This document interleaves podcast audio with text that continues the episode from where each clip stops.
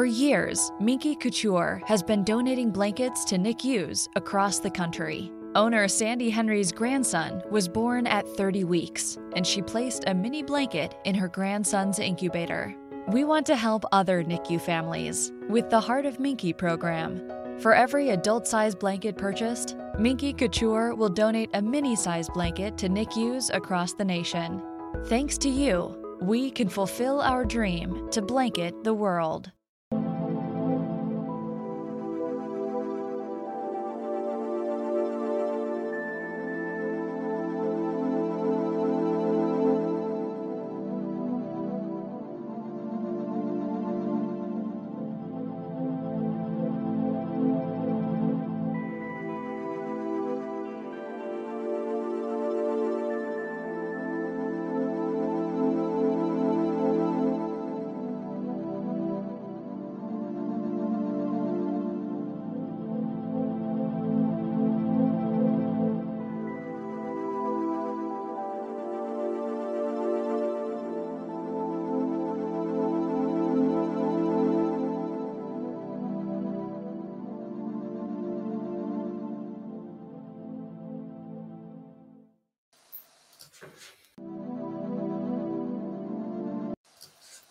È ripartita la sigla, siamo live.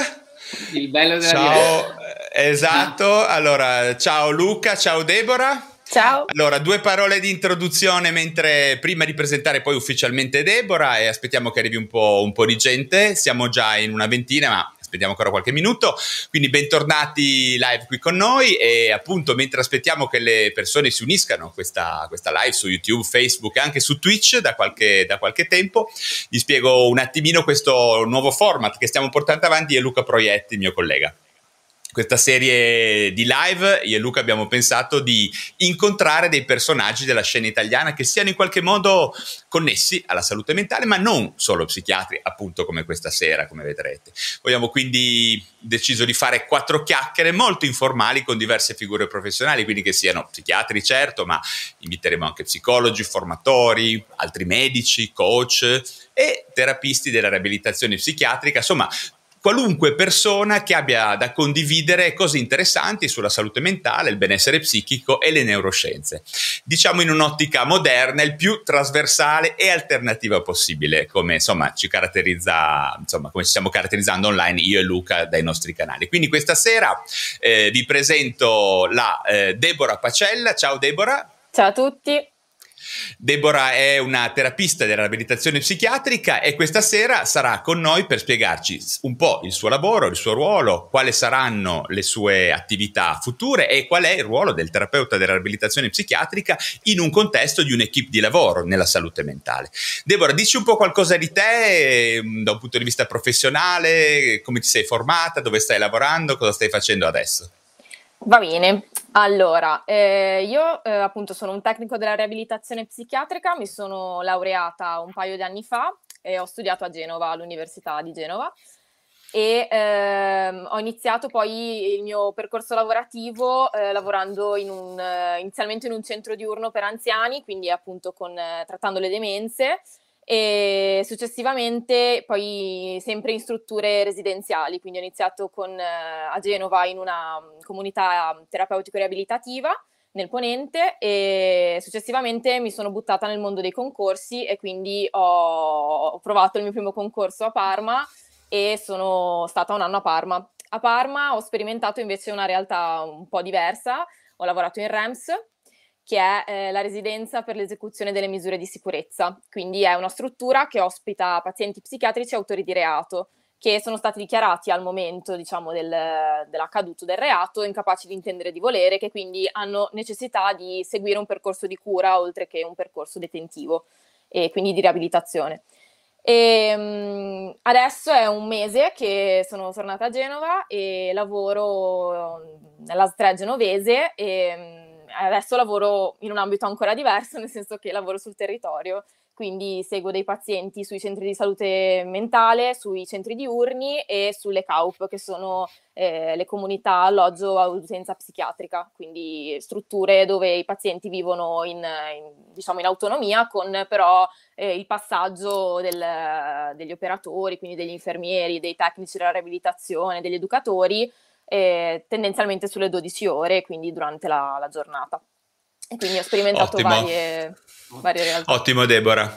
Prima di lasciare la parola a Luca, che poi insomma è lui che mi ha presentato te, quindi che ha detto che sei spaziale, super brava, e io nel pre-live mi sono reso conto che è così, effettivamente sei una ragazza simpatica e stra preparata soprattutto. Grazie. Quello che volevo chiederti è questo: il tuo è un ruolo che è relativamente nuovo nel panorama della salute mentale in Italia, ecco, non è ancora completamente conosciuto dalle persone, quindi ti chiedevo se avevi voglia di spendere 2 o 3 parole sul ruolo specifico del tecnico della riabilitazione psichiatrica, come è nato, che cos'è e che cosa fa soprattutto. Sì, allora il tecnico della riabilitazione psichiatrica è vero una figura relativamente nuova, nel senso che ormai sono più di 20 anni che esiste, ma effettivamente mi sono resa conto in questi anni che non è molto conosciuta, o meglio è spesso confusa con le altre figure, diciamo, che lavorano in ambito sociale, quindi nel campo della riabilitazione, ma anche in campi che in realtà con la riabilitazione non hanno proprio tanto a che fare. Infatti io su questo scherzo sempre, perché siamo sempre un po' quelli che sei il tecnico, quindi cosa sei? Un mezzo psicologo? Sei l'educatore? Sei un infermiere che però non dà le terapie? Quindi c'è un po' di confusione. In realtà, che cos'è il tecnico della riabilitazione? È un professionista sanitario, quindi una persona che studia una branca delle professioni sanitarie, che è appunto tecnica della riabilitazione psichiatrica, e che si specializza in questo. E cosa fa? Lavora con il paziente psichiatrico per migliorare la sua condizione di vita il più possibile, reintrodurlo nella società più che può, e ridurre al minimo le sue difficoltà e la cronicità a cui spesso va incontro il paziente psichiatrico. Quindi poi lavora per colpa degli psichiatri. Sempre per colpa degli psichiatri. Quindi è sempre colpa degli psichiatri. Ecco. Sempre. Luca, te la palla. Allora, intanto ciao Deborah, grazie per essere qui con noi e complimenti per come hai delineato bene le differenze tra territorio e REMS, che hai spiegato benissimo. Grazie. Meglio di quanto potevamo fare io e Valerio, secondo me, quindi è vero che sei preparata. E buonasera a tutti e grazie per gli interventi.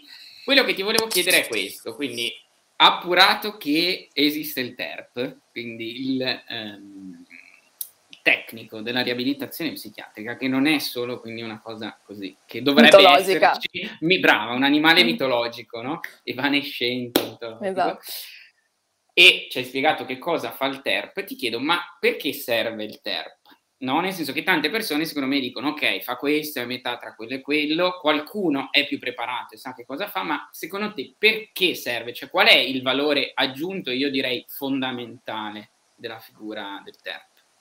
Ah, secondo me serve perché in psichiatria si lavora bene in equip, cioè nel senso che tutte le figure professionali servono, cioè io non credo che ci sia una figura professionale migliore di un'altra, però è importante che ogni figura abbia la sua specificità, nel senso che secondo me è importante che ognuno porti il suo contributo e che tutti si lavori verso lo stesso obiettivo. Quindi il tecnico della riabilitazione ha come obiettivo quello di fare la parte della progettualità e appunto di delineare gli obiettivi insieme al paziente, di lavorare sul futuro del paziente, sulle capacità residue e tutto quanto, e è importante che sia una persona specializzata in quello a farlo, quindi che non sia un discorso che rimane poi un po' lì, ma che ci sia una persona deputata a lavorare su quell'aspetto là.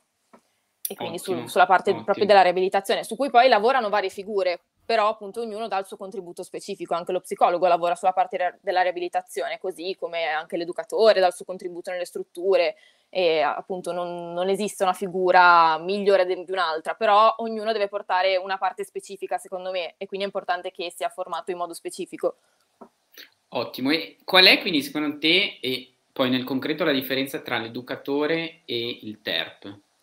Allora, premesso che è una domanda secondo me un po' difficile, perché da secoli, penso, c'è un po' questa, secondo me, molto stupida diatriba tra educatori e TERP in cui ci si deve odiare. Chi è più bravo. Su cui io assolutamente non sono d'accordo, nel senso che ho sempre lavorato molto bene con gli educatori e secondo me appunto è importante collaborare più che altro per il paziente, poi tutto il resto è fuffa. Penso che la differenza sia, tanto sono due professionisti sanitari diversi, quindi hanno una formazione diversa e parlando di, ad esempio, dell'educatore professionale, anche lui è un professionista sanitario, così come il tecnico, ma ha una formazione diversa, quindi avrà anche un albo di competenza diversa e delle competenze specifiche diverse, quindi studierà altre materie, si specializzerà su altri aspetti. L'educatore nel concreto, credo io, che abbia una formazione un po' più vasta rispetto a quella del tecnico, nel senso che viene formato su diversi ambiti, ad esempio anche sulle disabilità, sulla parte dell'infanzia, mentre invece il tecnico è proprio specifico della parte psichiatrica, quindi il tecnico della riabilitazione psichiatrica lavora solo con l'utenza psichiatrica. Ottimo, grazie. Sì, una cosa che mi viene da dire ascoltando l'attuale inserimento di figure altamente professionalizzate, no? Come può essere il tecnico della riabilitazione psichiatrica, è che fino a un po' di anni fa in psichiatria c'era una situazione piuttosto imbarazzante, a mio parere. C'erano degli apici, diciamo, di persone che avrebbero dovuto, perlomeno sulla carta, essere molto preparate, e poi c'era una grossissima serie, una pletora di personaggi che non erano ben chiari, non completamente magari sul fuoco dell'intervento del paziente psichiatrico, ad esempio infermieri spostati così, no? Che magari non avevano neanche interesse nella materia, eccetera. Educatori da CAUP a case di riposo spostati, psicologi che tutti intercambiabili. Vagavano. Sembrava... da noi si diceva che sembravamo un gruppo di poveri cristi che aiutavano altri poveri cristi, ok? Che è una pessima cosa in realtà, perché quello che dobbiamo ricordarci, e con te Deborah vorrei ricordarlo un pochino a tutti, la psichiatria è un'area di altissima specializzazione, estremamente complessa, che richiede personalità altamente formate. Quindi la terapeuta della riabilitazione psichiatrica o tecnico-terapeuta, Deborah? Io dico tecnico. Però si possa tecnico. Ok, tecnico della riabilitazione psichiatrica, lo psicologo, l'educatore, l'infermiere, sono tutte persone che in qualche maniera devono avere una formazione, non dico omogenea, ma comunque che permetta un alto livello di comunicazione e di collaborazione fra i vari operatori. Quindi dobbiamo trasformarci da poveri cristi che aiutano altri poveri cristi in persone che aiutano altre persone. Da questo lato della barricata dovranno esserci però persone altamente formate. Okay. Certo. Questo è un punto importante. E io ho accolto, come diceva Luca, allo stesso modo l'inizio. For years, Minky Couture has been donating blankets to NICUs across the country. Owner Sandy Henry's grandson was born at 30 weeks, and she placed a mini blanket in her grandson's incubator. We want to help other NICU families with the Heart of Minky program. For every adult-sized blanket purchased, Minky Couture will donate a mini-sized blanket to NICUs across the nation. Thanks to you, we can fulfill our dream to blanket the world. It's time to get your checking account to zero with free checking from PenFed. That's zero ATM fees, zero balance requirements, and zero time spent waiting for your paycheck to direct deposit because you can receive it up to 2 days early. Open your account with just $25 and see how big zero can be. Apply online today at PenFed.org/free checking. Early direct deposit eligibility may vary between pay periods and timing of payers' funding. To receive any advertised product, you must become a member of PenFed, insured by NCUA.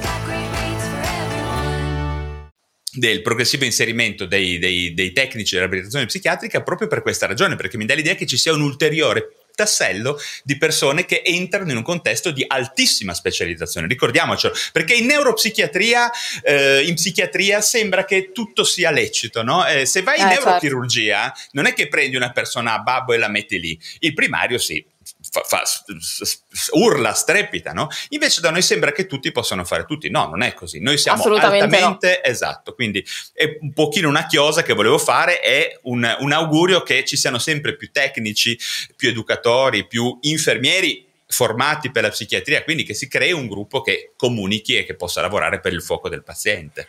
Su questo sono assolutamente d'accordo e in realtà credo che sicuramente è migliorata negli anni la situazione, ma purtroppo ancora adesso, almeno nel mio piccolo, della mia piccola esperienza, ho visto in realtà tanto questa cosa. Un po' sia il discorso del essere tutti un insieme di cose che non si sa cosa stiamo facendo, ma siamo tutti la stessa cosa e non è vero.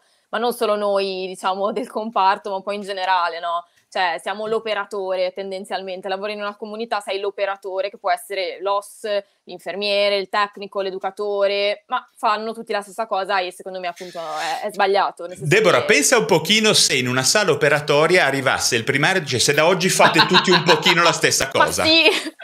Presente, che casino pazzesco. Esatto, in psichiatria invece possiamo fare tutti un po' la stessa cosa, siamo tutti un po' intercambiabili, ma sì, aiutiamo, la buona volontà, l'empatia, no. Sta cazzo di empatia, cioè ci vuole preparazione tecnica, ok? Questo deve essere chiaro. Non basta, ma serve. Assolutamente. No? E secondo non basta, ma serve. Grande aiuto. Anche tanto alla deontologia professionale, sapere dove fermarsi, ad esempio, no? Cioè se io sono un tecnico della riabilitazione, so di non poter fare psicoterapia e quindi bisogna che io ce l'abbia ben chiaro, però non che se mi viene chiesto di fare una cosa che non posso fare la faccio lo stesso. E questo è un po' il rischio quando si lavora in certi ambienti in cui non è chiara questa distinzione, secondo me. Ed è un problema, secondo me, anche di noi psichiatri, nel senso che siamo noi forse i primi che non aiutiamo a valorizzare la figura degli altri operatori, nel senso che davvero non è che l'infermiere è uno psichiatra senza farmaci e il TERP è l'infermiere che non può fare neanche le terapie e l'educatore e così via, nel senso che ognuno davvero ha una peculiarità diversa e quindi in diverse fasi del percorso di cura, secondo me, e deve intervenire. La cosa bella, secondo me, del nome proprio della vostra professione è che sottolinea il valore della riabilitazione, che è una cosa che nella psichiatria sembra quasi fantascienza, nel senso che ai congressi tutti parliamo di recovery, di recupero, eccetera, poi vediamo i pazienti, ti prendi sto farmaco, ci vediamo tra un mese e mezzo, certo. E buonanotte. Invece, ecco, secondo me l'apporto che potreste dare e che potete dare voi, e siete proprio specializzati in quello, proprio nel riabilitare, quindi nel ricostruire, se non mi sbaglio. Sì, esatto, cioè nel senso che io ad esempio credo tantissimo appunto nel discorso dei farmaci, non sarò mai una di quelle TERP un po' hipster e fuori di testa, un po' hippie, che dicono ah no, il farmaco è follia, il farmaco serve. Però mi sono trovata tante volte a vedere un po' questa situazione, e la vedo anche adesso sul territorio, in cui poi il medico magari, proprio perché ha tanti pazienti, nel senso non penso che sia un discorso di menefreghismo sempre, comunque, in alcuni casi probabilmente lo è, ma non sempre, assolutamente. Però credo che spesso ci si trovi a non avere il tempo di seguire un paziente poi in un'altra parte di percorso che esuli un po' dalla terapia e dal colloquio breve, diciamo. E su questa parte qui bisogna invece fare tantissimo, cioè che sta tanto lì la riabilitazione, per quanto mi riguarda sta tutta lì ovviamente, però in generale per il paziente è una parte molto importante e il paziente ha bisogno anche di quella parte lì, no? Proprio del fare un percorso per migliorare il suo funzionamento, tutto quanto, e il farmaco lì non ci arriva, aiuta nel sintomo, bravissimo, assolutamente, ma non fa tutto, non è una panacea di tutti i mali, anzi, perché il farmaco funzioni tante volte ho bisogno delle altre figure professionali e viceversa, nel senso che senza il farmaco non c'è la situazione per lavorare, spesso e volentieri non si riesce a lavorare con un paziente psicotico che delira fortissimo, che ha delle forti allucinazioni, no? Però bisogna integrare bene le due parti e purtroppo credo che, per quanto penso sia molto migliorata la situazione, non è più tutto farmacocentrico, in realtà ci sia ancora tanto, tanto, tanto da fare nei servizi in generale. Io e Valerio diciamo sempre, ti ricordi Vale, no? Chi ha un martello vede tutto come chiodi, no? Quindi se non sai che c'è la figura del TERP, pensi di risolvere tutto con i farmaci, no? Sì, ecco, in questo senso Deborah ti volevo fare una domanda. Se dovessi dare un consiglio agli psichiatri su come interfacciarsi bene col tecnico della riabilitazione, in che maniera, in che modo usarlo, no, per il bene del paziente, cosa gli diresti? Se uno psichiatra, come può succedere, credo ancora adesso non ha grossa diciamo, familiarità con la vostra figura, no? Perché state arrivando adesso, poi alla fine nei è vero servizi, che tanti anni che ci sono nei servizi, esatto. Per cui tu come cosa consiglieresti? Cosa diresti? Non fai conto di dirlo a me che io sappia poco, che non conosca, ma in che maniera mi diresti di fare uso di te stessa? Secondo me, vabbè, dipende poi dai servizi, però in generale sarebbe utile collaborare fin dall'inizio, cioè fin dalla presa in carico del paziente. Quindi se già dall'inizio il tecnico segue il paziente insieme allo psichiatra, inizia a conoscerlo e possono decidere anche un po' insieme, ovviamente poi insieme al paziente chiaramente, quali obiettivi perseguire, e diventa più facile collaborare. Se invece il tecnico e lo psichiatra si confrontano una volta al mese, chiaramente diventano due lavori separati. O, che poi diventa uno sbolognamento, no? Sì, diventa, ok, adesso lo mando a fare la spesa col tecnico, almeno gli fa vedere come si fa, ma magari il tecnico non l'ha mai visto, non sa che obiettivi sta perseguendo, non sa che terapia fa, che colloqui fa con lo psichiatra, dove stanno andando a parare, quindi diventa poi difficile, no, collaborare. Diventano due lavori un po' separati, secondo me. Per amalgamare bene bisognerebbe riuscire a seguire gli stessi pazienti però negli stessi momenti più o meno, ovviamente chiaramente con il rispetto dei tempi del collega, quindi è ovvio che può e deve fare anche dei colloqui da solo con lo psichiatra, ma sarebbe bene iniziare a seguirli fin dalla presa in carico però. Ecco, tu, scusami Deborah, tu hai avuto, adesso vabbè è difficile farti questa domanda, ma hai avuto fino ad oggi una buona esperienza di collaborazione con gli psichiatri, o per meglio dire di collaborazioni in un gruppo, in un'equipe di lavoro? Cioè ti sembra che il tuo ruolo sia spremuto a sufficienza, sia valorizzato a sufficienza, o c'è ancora del lavoro da fare? E se sì, che cosa? Allora, come equipe mi sono sempre trovata molto molto bene, nelle varie equipe in cui ho lavorato assolutamente, ho proprio trovato sempre dei belli ambienti, devo essere sincera. Con gli psichiatri a volte ho avuto un po' di difficoltà, non tanto io quanto poi ho sempre avuto un po' l'impressione che soprattutto in alcuni ambienti si formassero delle fazioni, no? La fazione dei dirigenti e la fazione del comparto, e questo ovviamente per quanto magari nell'ambiente poi penso nell'equipe serva, no? Avere un po' essere alleati con qualcuno contro qualcun altro per far funzionare un po' le dinamiche, in realtà poi è tutto a scapito del paziente chiaramente, e quindi questo poi diventa molto difficile. Però devo dire che quando l'ho visto succedere perché spesso e volentieri non ci sentivamo, e parlo anche appunto per me, troppo coinvolti nelle scelte del paziente, quindi magari tu lavoravi tutta la settimana su un obiettivo o sul no banalmente, e poi arrivava il lunedì il dottore bello bello sì certo, e tu proprio venivi completamente svalorizzato dal tuo lavoro, dal tuo ruolo, quindi insomma poi un pochino si creavano questi conflitti chiaramente un po' interni. Sì, perché noi dovremmo essere dei tecnici della comunicazione noi, ma alle volte siamo proprio noi ad avere problemi comunicativi, no?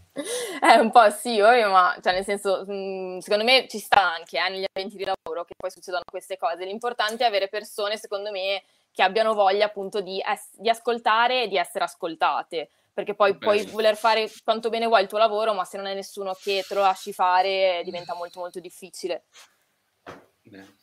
E tra l'altro, come dicevi te, poi non è solo la mia figura professionale che viene svalorizzata quando non va bene, ma anche poi i risultati e il benessere del paziente, no? Assolutamente, cioè, quello poi ovviamente è il problema secondo me più grande, perché chiaramente il messaggio schizofrenico non va bene per il paziente, cioè principalmente quello, poi che tu mi svaluti di fronte al paziente ovviamente mi dà fastidio e ovviamente magari mi fa arrabbiare, mi frustra e tutto, però voglio dire, nel senso fa parte delle dinamiche lavorative, le posso anche superare in qualche modo, no? Più che altro è brutto quando poi a rimetterci è una persona che dovrebbe essere lì per essere aiutata e poi si trova in mezzo a delle dinamiche che non lo riguardano neanche.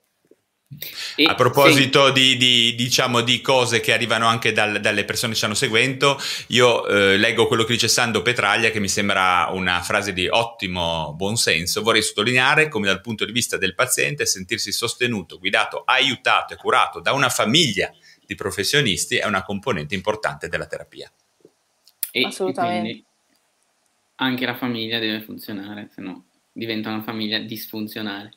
Esatto. E senti, Deborah, ma com'è che hai scelto di fare questo lavoro? Nel senso che uno dice sempre un po', cioè dico da scemo, no? Quello che uno pensa vedendolo da fuori, c'è lo psicologo, c'è lo psichiatra, c'è l'infermiere, il TERP, boh, è uno che è un po' indeciso, non sa cosa vuole fare. In realtà no.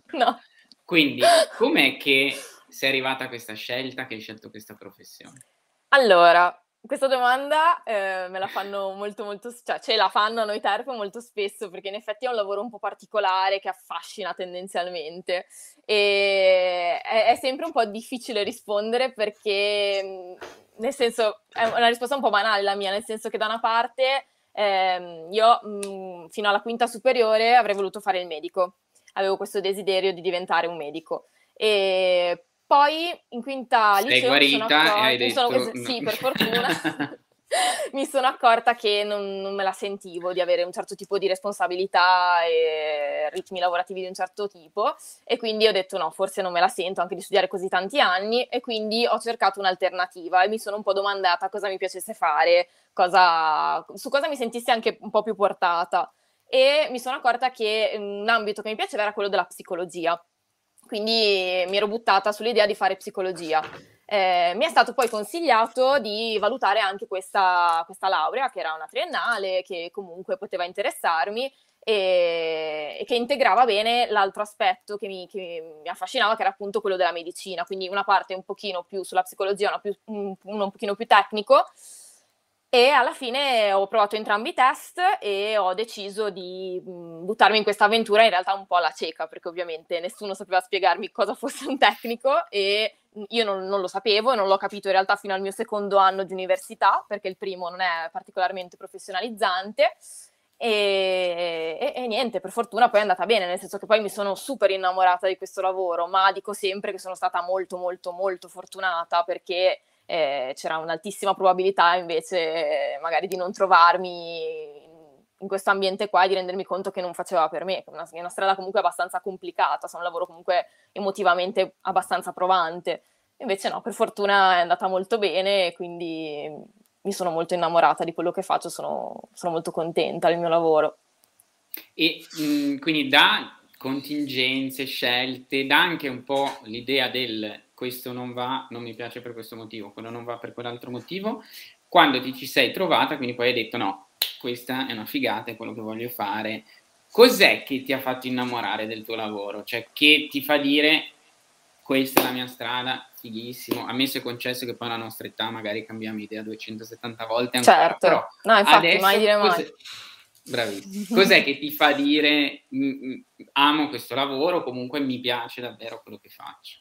Mi piace molto l'utenza in generale, nel senso che il paziente psichiatrico a me piace tanto come persona, trovo persone veramente molto arricchenti e mi insegnano tantissimo proprio sulla vita quotidianamente, nel senso che sono a volte ascolti parti di vite e ti dici cavolo, non avevo mai capito niente su questa cosa, no? E quindi lo trovo veramente quotidianamente un arricchimento mio personale come persona, oltre che come professionista.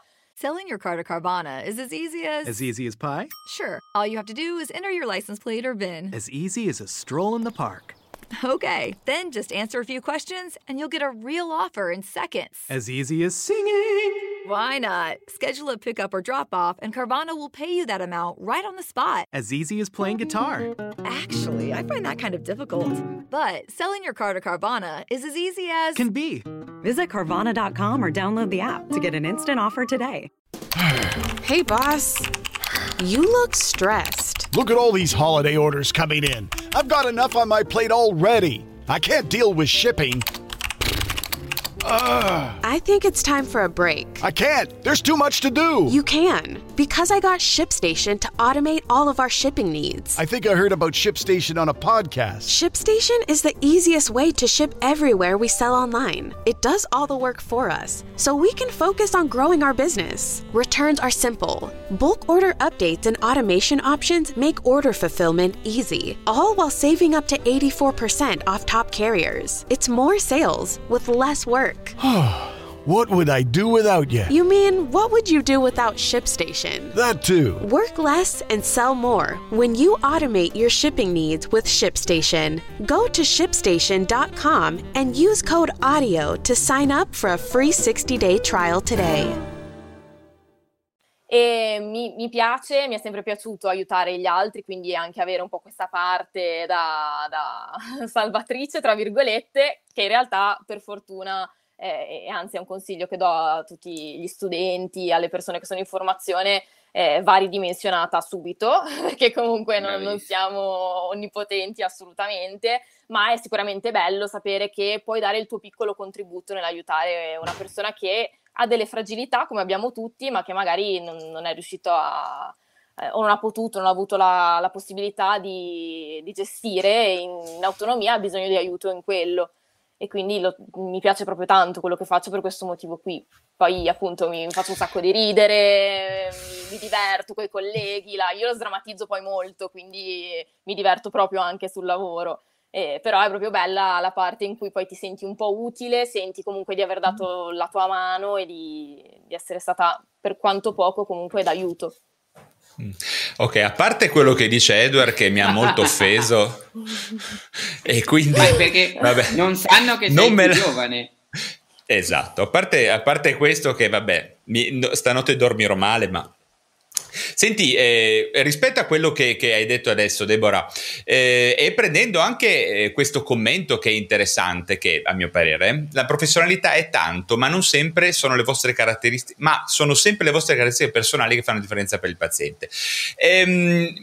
Quello che tu ti riferivi prima probabilmente è il fatto che tutte le persone che iniziano a fare una professione d'aiuto hanno quello che gli inglesi chiamano fixing reactions, cioè la tendenza a mettere a posto le cose, no? Mm-hmm. Ovviamente poi questo non è sufficiente, però chiaro. Un'altra cosa che a noi all'epoca, quando Genova era una scuola psichiatrica veramente molto psicanalitica, noi siamo stati appunto formati quasi come dei psicanalisti a Genova, ci dicevano anche che è molto importante avere uno strumento interno, lo definivano, no? Cioè la capacità di percepire, di essere sensibili, ecco. Secondo te questa è una cosa che tu avevi già, uno strumento interno di, chiamiamolo, sia per essere empatici che per cogliere le caratteristiche dell'altro, per leggere fra le righe di quello che sta accadendo intorno a te. Ecco, tu questa cosa ce l'avevi già, l'hai sviluppata, senti che ti manca, cosa ne dici? Perché questa è una cosa che a me è sempre interessato delle professionalità che aiutano gli altri. Allora, intanto sono molto d'accordo col commento che abbiamo letto, nel senso che anche secondo me comunque ovviamente non basta solo il titolo di studio, chiaramente noi usiamo noi stessi come strumento, no? Chiaro, abbiamo i nostri strumenti standardizzati, ma poi porti te sul lavoro.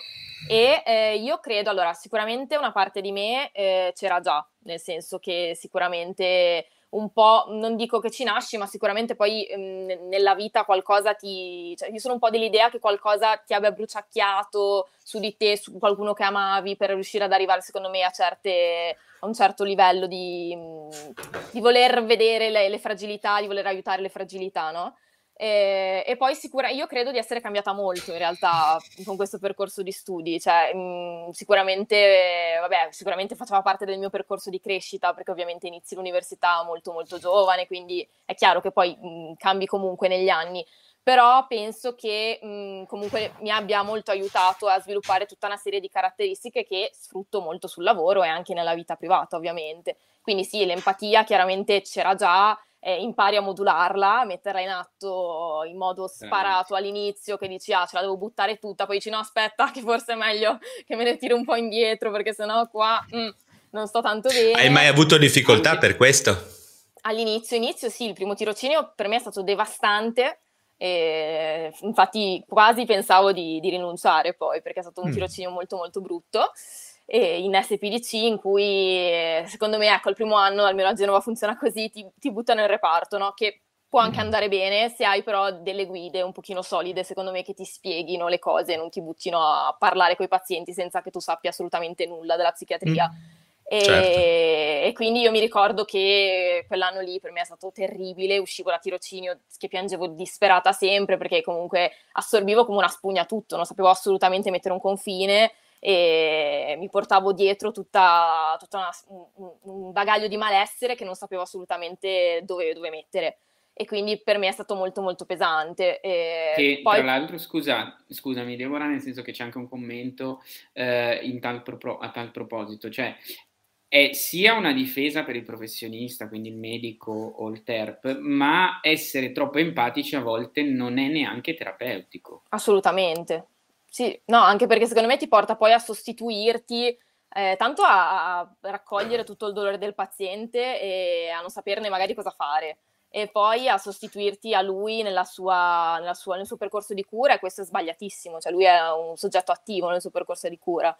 Quindi assolutamente deve dare la sua parte, non puoi prenderti tu il suo malessere, anzi non serve né a te né a lui, assolutamente. Questa è una cosa molto moderna, perché, ripeto, io che sono un po' più, insomma, qualche 2 o 3 anni più di voi, effettivamente all'epoca c'era molta tendenza, no, a sostituirsi completamente alle persone. Adesso è nuovamente ritornata l'idea che la persona debba essere coinvolta attivamente nel processo, certo, di cura, quindi comprendere bene che cosa gli sta accadendo, quali sono gli interventi terapeutici e quali potrebbero essere gli esiti di questi interventi, un po' come si fa nel resto della medicina, no? Da un certo, esatto, punto di vista. E il rischio, secondo me, è che soprattutto all'inizio si ha un po' l'idea appunto di voler salvare tutti, no? E quindi a volte si tende a prendere delle decisioni per le altre persone, cioè per i pazienti in questo caso, ma in realtà non ne abbiamo nessun diritto. Cioè il paziente nel momento in cui decide di non volersi curare, di non voler fare quel percorso di cura, perché magari in quel momento non ce la fa, non perché per chissà quale motivo, bisogna accettare anche quello, cioè che forse è la parte più difficile, ma che magari tu vorresti aiutarlo, sai di avere gli strumenti per poterlo fare, ma dall'altra parte non c'è la disponibilità alla cura, e tu come professionista secondo me devi sapere anche quando mollare un po' il colpo e dire va bene, non sei pronto adesso, vedremo come andrà più avanti. Ed è una parte difficile perché ovviamente ti mette di fronte al fallimento e ti fa male. Sì, alle volte è anche difficile mollare il colpo, perché noi abbiamo quasi un incarico, chiamiamolo dall'alto, no? Di prenderci cura comunque di tutti e in ogni modo, anche di quelli che non vogliono alle volte, no? Quindi se una persona diventa disturbante, diventa aggressiva eccetera, a quel punto lì per forza noi, certo, dobbiamo prendercene cura, e quindi insomma è un punto di equilibrio molto difficile da raggiungere, che richiede sicuramente esperienza, che insomma, sì, è tempo piano piano uno affina i suoi strumenti interni. Ecco. Tu cosa ne pensi di questa questione? Cioè quanto la preparazione tecnica è comunque di aiuto nel modulare e nel portare equilibrio nella forza, no? Durante l'intervento terapeutico? Nella forza allo Star Wars. Yes.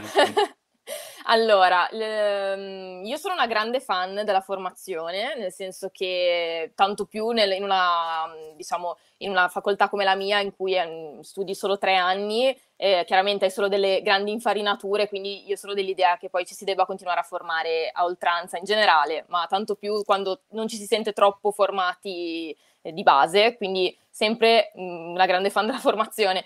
E su questa parte qua, secondo me, un po' fa la formazione sicuramente, nel senso che comunque anche il confronto con i colleghi, ad esempio, a cui si assiste spesso nelle formazioni, o comunque tutti i corsi che uno può fare nella sua individualità, servono, ma secondo me è anche un po' proprio l'esperienza che poi ti aiuta a capire come modularti e come modulare il tuo essere empatico, il tuo essere distaccato, il tuo essere invece più... cioè portarti di più nella relazione. E chiaramente questo a volte comporta che si sbagli, perché succede di sbagliare, succede di essere magari... Il problema è quando sei magari troppo nella relazione, è più difficile uscirne, quindi lo sbaglio poi è lì. È interessante questa domanda, che si attacca un po' a quello di cui stiamo parlando, di Neontenic, che è peraltro un mio amico, che insomma anche lui è un medico, non rivelo il nome. Concordo, l'immedesimarsi troppo ritengo sempre controproducente. Quali tecniche utilizzate, se ce ne sono, per riuscire a non assorbire troppo certe negatività? Proviamo tutti e tre a tirarne fuori un po'. A me viene in mente essere preparati tecnicamente, perché essere preparati tecnicamente ti permette di accendere la luce, no, in una stanza buia, e quindi vedere cosa sta succedendo, e questo è rincuorante, no? Certo. Un altro modo è di farsi forza con la forza del gruppo di lavoro, quindi di non essere schegge separate, no, che lavorano per gli affari loro, ma essere un gruppo, e il gruppo è davvero una grossa forza. Poi ne ho già dette 2 importanti, ve ne vengono in mente altre?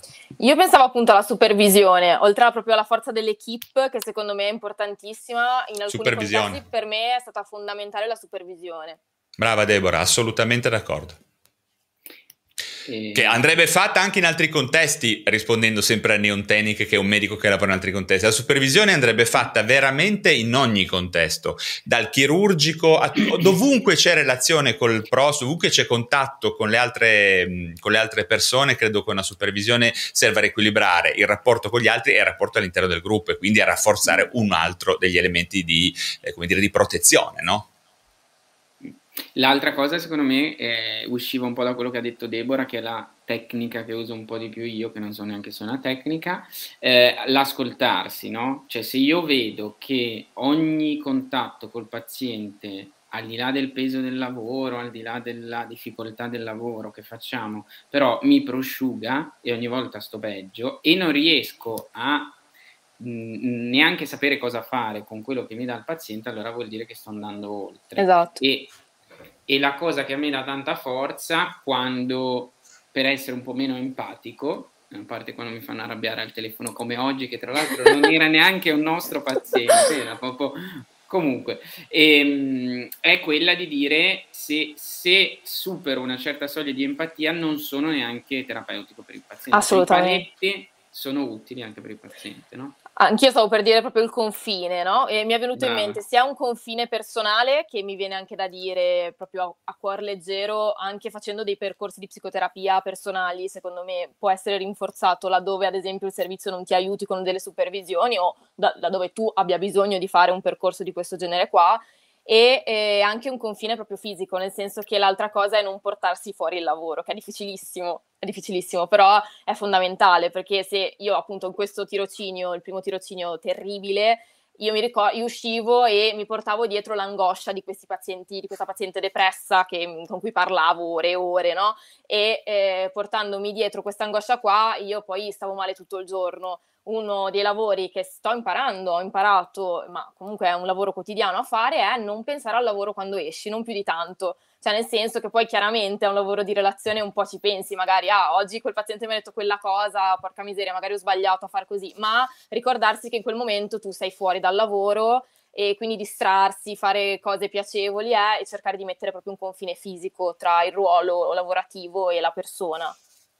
Ok, adesso mi viene in mente un altro elemento di protezione, anzi grazie Neon Tenic per aver innescato questo processo di detonazione. Dicevamo prima, Deborah, l'ironia, no? L'ironia è veramente uno strumento molto importante, è uno strumento che viene sottovalutato, è uno strumento che in realtà è estremamente utile. E parlando di ironia mi viene in mente anche la tua pagina Instagram, no? Che devo dire è molto intelligente ed è molto professionale e tecnica, ma è anche piena di ironia, no?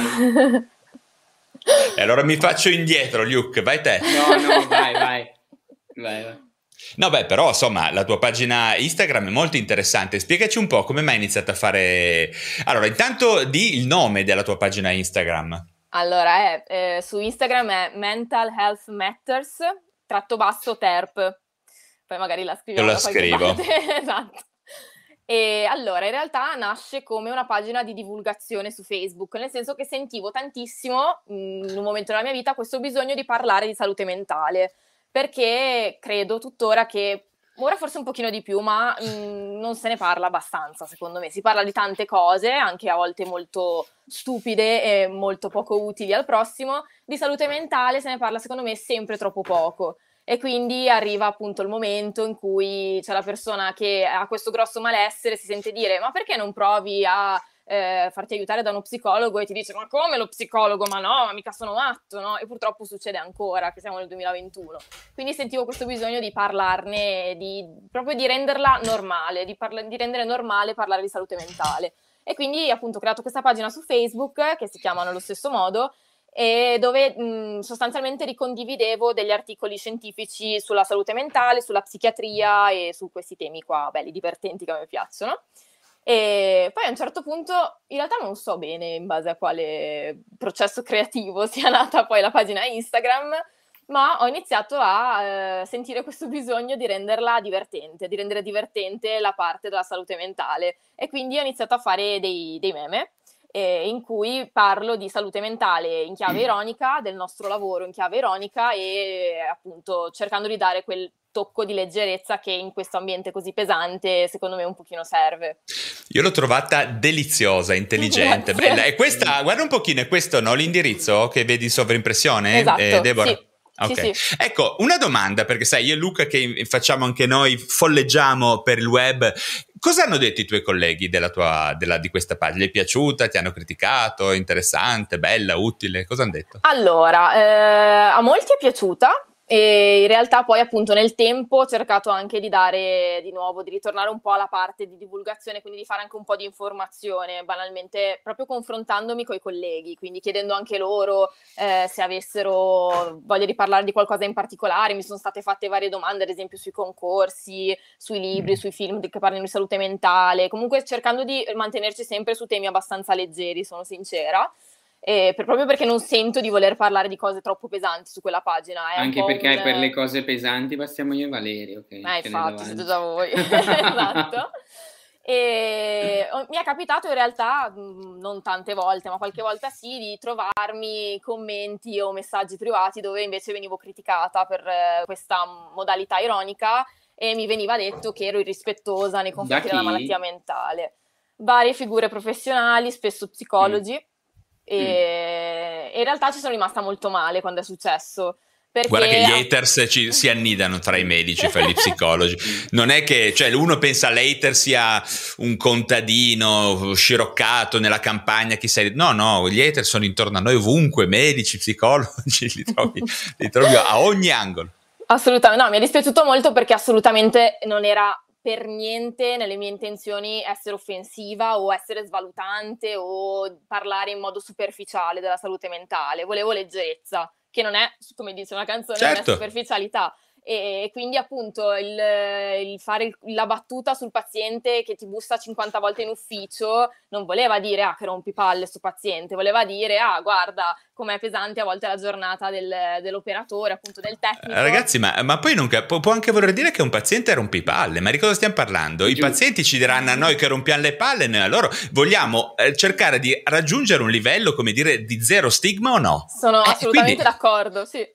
Infatti è un po' quello che cercavo di spiegare, cioè si può fare ironia su tutto, black humor su qualunque cosa, poi dici lo psicotico appunto rompe le palle, non è sei non si fa, non sei per niente professionale. Tra l'altro io mi vedo il terapeuta / lo psichiatra tutto serio impostato che non si può dire, che è il primo che manda a fanculo la gente quando bussa, e invece quello che fa i meme, che quando bussa al paziente ha anche la pazienza e l'ironia di magari restituirli anche in maniera... Ma sì, ma certo, poi è ovvio che appunto sia semplicemente per sdrammatizzare, è ovvio che poi per quanto magari tu in quel momento abbia 150 cose da fare, è ovvio che mai gli dirai ma come rompi il cazzo, ma vattene un po', è chiaro, però nel momento in cui fai il meme è ovvio che esageri anche un po' la situazione, no? E sicuramente, ecco, non penso, e mi sono scusata anche varie volte in realtà, poi presa dai sensi di colpa, di essere mai stata offensiva. Non credo proprio. Infatti, no, in realtà... io dico, la tua pagina è veramente carina, anzi invito tutti ad andarla assolutamente a visitare, perché proprio è ironica, intelligentemente ironica, quindi non ti scusare.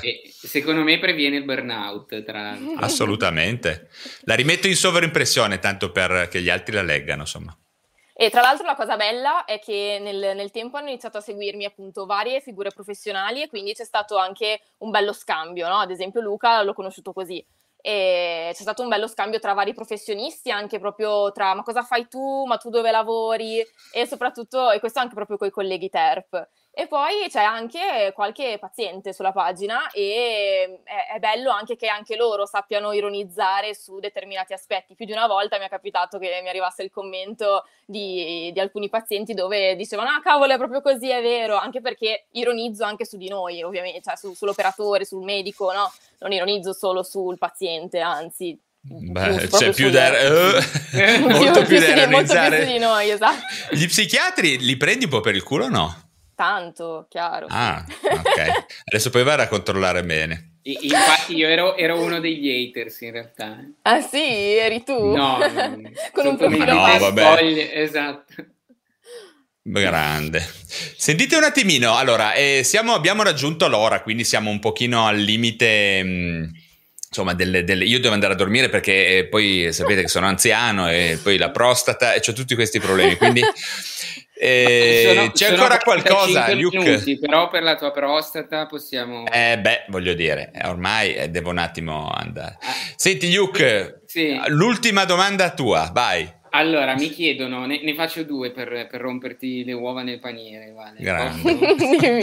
Sì, no, io al limite inizio a sonnecchiare tipo il nonno dei Simpson. Tranquillo. Allora, la prima è una barzelletta sugli psichiatri, mi chiedono, quindi se ne sai una, Deborah, se no chiediamo a Valerio. Non me le ricordo mai le barzellette, scusate. No, ma neanche io in effetti, barzellette sugli psichiatri non ne fanno perché... Non ce n'è tante, è vero, perché non c'è neanche da ridere. Stanno troppo sul cazzo, ma infatti... stanno veramente sul cazzo a tutti, c'è poco da fare. Invece la domanda seria che volevo farti è questa. Quale pensi che sia la possibilità lavorativa per il TERP? Cioè davvero c'è da dire aiuto, fate medicina, fate gli ingegneri, se no nel resto non c'è niente. Io credo che tu sia proprio una dimostrazione contraria a questo e quindi che si può fare il proprio lavoro, farlo con professionalità e venire anche riconosciuti in un certo senso. E l'altra è se ci sono degli sbocchi come attività privata o no. Sì, entrambe le domande sì, e in realtà appunto io ho iniziato a lavorare ovviamente non inquadrata come TERP ancora prima di laurearmi perché mi avevano tenuta da un tirocinio e da lì non ho mai smesso, quindi non ho mai fatto ferie in realtà, ecco sì, forse un po' il burnout è dietro l'angolo, però assolutamente, nel senso che poi sono rimbalzata da un lavoro all'altro senza nessunissima difficoltà, si trova ovviamente magari si trova all'inizio con più facilità nel privato, che non sempre è la meraviglia delle meraviglie, e bisogna secondo me un po' avere spirito di adattamento, soprattutto per quanto riguarda magari appunto turni, orari, stipendi, sempre ovviamente facendosi rispettare col giusto inquadramento e con i propri bisogni, quindi non farsi schiavizzare per lavorare. Prima di tutto la salute mentale, appunto. Bravissimo. E assolutamente sì, c'è possibilità anche nel privato e mi viene da dire che in realtà soprattutto per i fortunati TERP di sesso maschile ci sono sempre un sacco di offerte lavorative nel privato e c'è sempre tanto bisogno, quindi per chi avesse poi voglia, ovviamente anche le donne, di intraprendere questa parte qua di privato, sicuramente c'è possibilità anche lì. Dipende poi uno. Senti, cosa Deborah, vuole fare. Un'altra cosa, io prima di vederci questa sera ho dato un'occhiata un pochino sul web su possibili attività anche di divulgazione da parte dei tecnici della riabilitazione psichiatrica e c'è il vuoto assoluto, io non ho trovato un blog, come mai? Cioè perché non lo fai? Cioè quello è un'attività lavorativa, potrebbe permetterti di avere... cioè di monetizzarlo, di fare altre... Cioè ci sono attività anche a mio parere da un punto di vista di divulgazione e di comunicazione da parte vostra, no? No, in realtà forse blog no, ma ad esempio su Instagram ci sono un sacco di pagine, sono nate un sacco di pagine di divulgazione che fanno divulgazione in modo più serio di me ovviamente, se io faccio i meme sono quella che... e poi ci sono le mie colleghe serie che invece ti spiegano. Tra l'altro hai perso un sacco di meme, vero? Sì. Ha perso un sacco di meme e... Hai perso i meme, come mai? Perché avevo fatto una cartella dove nei momenti di ispirazione facevo questi 10 meme al giorno, no? E non hai fatto il backup. Non lo so cosa è successo, è sparita la cartella. Non hai fatto il backup, Deborah. Pazzesco, mi dispiace. Anche a me tantissimo, ma ora ripartiamo. Quanti erano, 10 o 100? 100 e passa, sì. Mizzega, mi dispiace. Devi iniziare a fare il blog allora. è un segnale, è un messaggio. Un segnale dato dall'alto. Ragazzi, cosa ne dite? Io direi che abbiamo raggiunto l'ora. Allora, intanto per iniziare fatemi tirare un pochino le fila. Sono davvero contento, Deborah, che sei stata qua con noi perché l'afflusso di persone è stato molto elevato, direi. Ti giuro che è stata la serata in cui c'è stato più afflusso di persone continuative. Sì, quindi vuol dire che probabilmente magari qualche tuo collega, magari anche le persone che sono incuriosite da questa figura, perché insomma riabilitare in psichiatria per molti è un'utopia, per molti non è possibile, insomma, quindi Questo è un aspetto per molti del passato, il futuro ci dirà cosa succederà assolutamente, però tutti noi che siamo qua, noi tre che siamo qua presenti, siamo qua proprio perché pensiamo che la riabilitazione in psichiatria sia uno dei pivot centrali, uno dei cardini, e che non la fai con i farmaci, quindi i farmaci sono ancora un altro pezzo, il vostro è un pezzo davvero molto specifico, precipuo, che va valorizzato. E poi un'altra cosa, perché in questo momento qua le persone devono essere a conoscenza, perché fra le persone che ci seguono ci sono anche pazienti e familiari di pazienti, che ci sono queste opportunità e che dove non ci siano terapeuti della riabilitazione psichiatrica vanno chiesti, l'associazione dei familiari devono chiedere la presenza di queste professionalità, perché sono veramente un'ulteriore opportunità per migliorare il livello di salute mentale dei loro cari o di noi, insomma, di noi stessi che frequentiamo i CSM, quindi questo è molto importante. Quindi Deborah, ti ringraziamo davvero tantissimo, spero che avrai un sacco di iscrizioni sulla tua pagina perché è davvero favolosa. Luke, chiudi te. Allora, volevo ringraziare Deborah, farle complimenti, anche perché come pensavamo io e Valerio, e l'hai confermato, oltre ad essere simpatica con i meme, sei anche preparata. Grazie. Per fare dell'ironia seria e sana, secondo me bisogna essere veramente preparati. E quindi grazie per averci descritto bene che cosa fai, che cosa fa questa figura, e averci dimostrato che non è una figura mitologica ancestrale. Ringrazio tutti per gli interventi e per i commenti, e ci diamo appuntamento per una prossima live, Vale. Perfetto, Luke. Ciao Deborah, ciao Luca, ciao, buonanotte, buonanotte a tutti, a tutte le persone che ci hanno seguito, grazie davvero, ci vediamo nei prossimi giorni. Ciao. Selling your car to Carvana is as easy as pie? Sure. All you have to do is enter your license plate or VIN. As easy as a stroll in the park. Okay, then just answer a few questions and you'll get a real offer in seconds. As easy as singing. Why not? Schedule a pickup or drop-off and Carvana will pay you that amount right on the spot. As easy as playing guitar. Actually, I find that kind of difficult. But selling your car to Carvana is as easy as can be. Visit Carvana.com or download the app to get an instant offer today.